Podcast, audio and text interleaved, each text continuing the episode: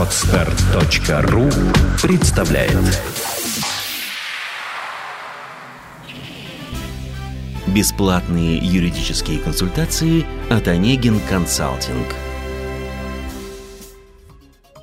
Здравствуйте, меня зовут Михаил Кокин, я представляю подкаст терминал podster.ru. Напротив меня Игорь Галичевский, юрист, представитель компании Онегин Консалтинг. Тему нашего сегодняшнего выпуска мы решили посвятить следующему вопросу. Как и куда можно предъявлять исполнительный лист? В ходе нашей беседы мы обсудим, какие действия и в каком порядке необходимо совершить, чтобы взыскать денежные средства по имеющемуся исполнительному листу. Игорь, прошу вас. Получив в суде исполнительный лист, у вас есть несколько возможных вариантов его применения. В первом и самом распространенном случае вам необходимо подготовить заявление в службу судебных приставов о возбуждении исполнительного производства – в заявлении необходимо указать реквизиты исполнительного листа, а также заявить требования об установлении и наложении ареста на имущество должника. В заявлении обязательно необходимо указать реквизиты для перечисления вам денежных средств. Это могут быть реквизиты сберегательной книжки, банковской карты или иные. Второй вариант. В случае, если вы обладаете информацией о банковском счете должника, вы можете подать исполнительный лист непосредственно в банк, в котором такой счет открыт. В силу статьи 70 Федерального закона об исполнительном производстве, в случае получения банком или иной кредитной организацией исполнительного документа непосредственно от взыскателя, исполнение содержащихся в исполнительном документе требований о взыскании денежных средств осуществляется путем их перечисления на счет, указанный взыскателем. Другой способ – обратиться с исполнительным листом по месту работы или месту выплаты стипендии или иной выплаты должнику – в этом случае сумма к взысканию не должна превышать 25 тысяч рублей. Понятно. То есть мы имеем право направить исполнительный лист работодателю должника по месту выплаты пенсии или стипендии, в банк, в котором у должника имеется счет, либо обратиться с соответствующим заявлением в отдел судебных приставов. Да, абсолютно верно. Игорь, скажите, в какой именно отдел судебных приставов возможно подать такое заявление? В соответствии со статьей 33 Федерального закона об исполнительном производстве вы можете обратиться в отдел Федеральной службы судебных приставов по месту жительства должника, месту его пребывания или местонахождению его имущества. Хорошо. Объясните, пожалуйста, какими будут действия пристава с момента получения заявления о возбуждении исполнительного производства? В случае возбуждения исполнительного производства – пристав направляет необходимый комплект документов и предлагает должнику добровольно исполнить обязательства по возврату денежных средств.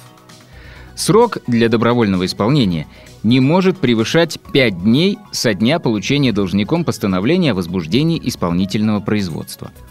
В противном случае пристав применяет меры принудительного исполнения. Например, устанавливается и налагается арест на имущество должника.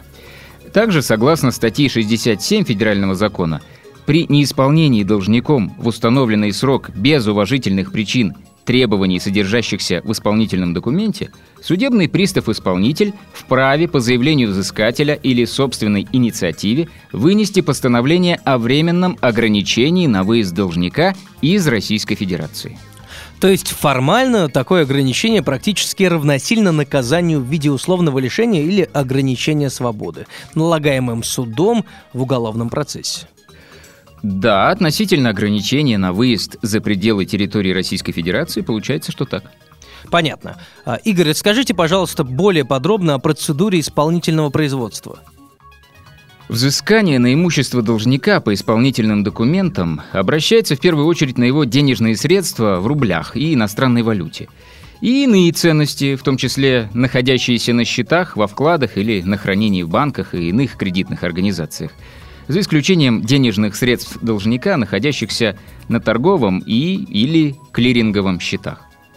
При отсутствии или недостаточности у должника денежных средств взыскание обращается на иное имущество, принадлежащее ему на праве собственности, хозяйственного ведения или оперативного управления. Взыскание также может быть обращено на имущественные права должника, его дебиторскую задолженность, а также на имущество должника, находящееся у третьих лиц, и на заложенное имущество. Если сведений о наличии у должника имущества не имеется, то судебный пристав-исполнитель запрашивает эти сведения у налоговых органов, иных органов и организаций. Также пристав вправе объявить розыск должника или его имущества, направив запросы в соответствующие учреждения для установления наличия транспортных средств, недвижимости, земельных участков и так далее. А впоследствии наложить арест или изъять имущество должника. В пределах суммы долга арестованное имущество должника реализуется на торгах. Скажите, в каком порядке взыскатель получает денежные средства в случае успешного результата исполнительного производства?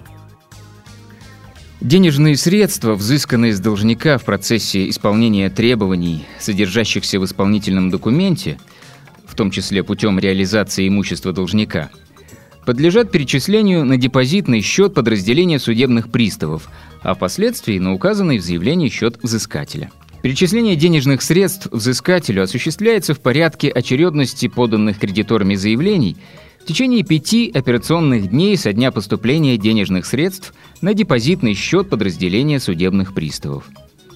В случае отсутствия сведений о банковских реквизитах взыскателя, судебный пристав-исполнитель извещает взыскателя о поступлении денежных средств на депозитный счет подразделения судебных приставов – Впоследствии взыскатель может указать расчетный счет для перечисления взысканной приставом суммы задолженности.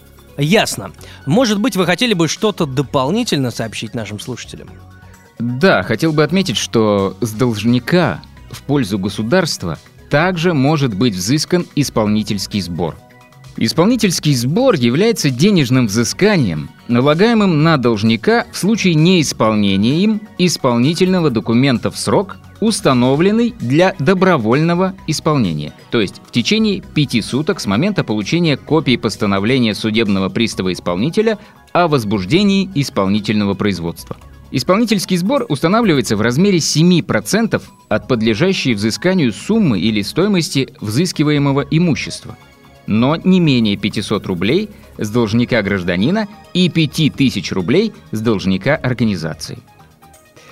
Также в силу статьи 117 Федерального закона об исполнительном производстве лицам, понесшим расходы на взыскание за счет должника, также возмещаются расходы по совершению исполнительных действий.